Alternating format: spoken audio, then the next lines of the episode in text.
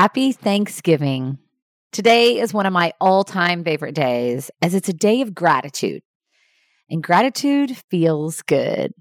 I was just re listening to the last Thanksgiving Daily Dose of Leadership and I was moved to tears.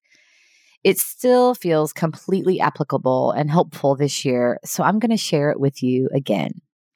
Do you ever have those moments when you're overcome with gratitude? Yesterday morning, I had one of those moments. I was walking through my home, the sun was shining, it was such a beautiful day, and I just finished an energizing meeting with a client. And I literally said out loud, I love my life. In that moment, I expressed gratitude for all of the incredible blessings and took that feeling into my afternoon meetings.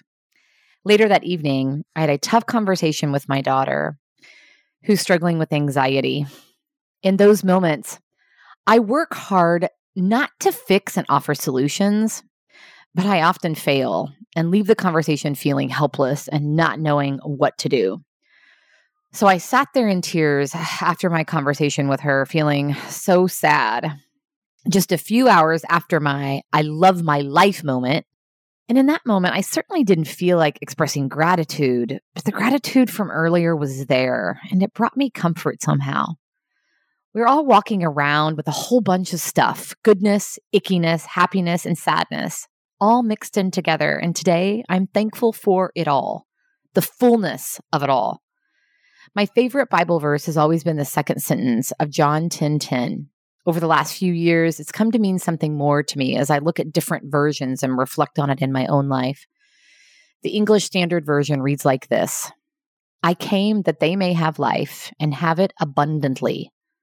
For me, that verse has always represented God's plan for my life, a big, bold, full life.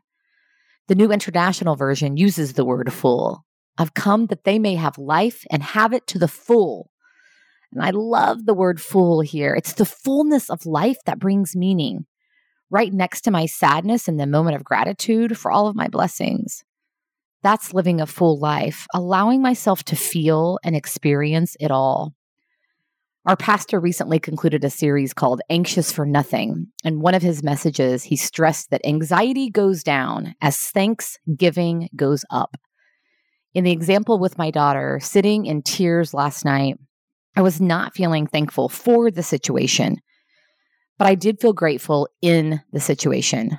That's the difference. There's a great Germany Kent quote that reflects this. It's a funny thing about life. Once you begin to take note of the things you're grateful for, you begin to lose sight of the things you lack. So, on this Thanksgiving Day, I'm grateful for the experiences that allow me to feel the fullness of life I'm learning and growing through it all. Happy Thanksgiving to you, my friends. I'm so grateful for this space to share my heart and the leadership examples I see and experience all around. I'll keep showing up with all of the emotions and with a grateful heart. Will you please join me in that? Because after all, we're in this together. What a great way to take care of ourselves and each other.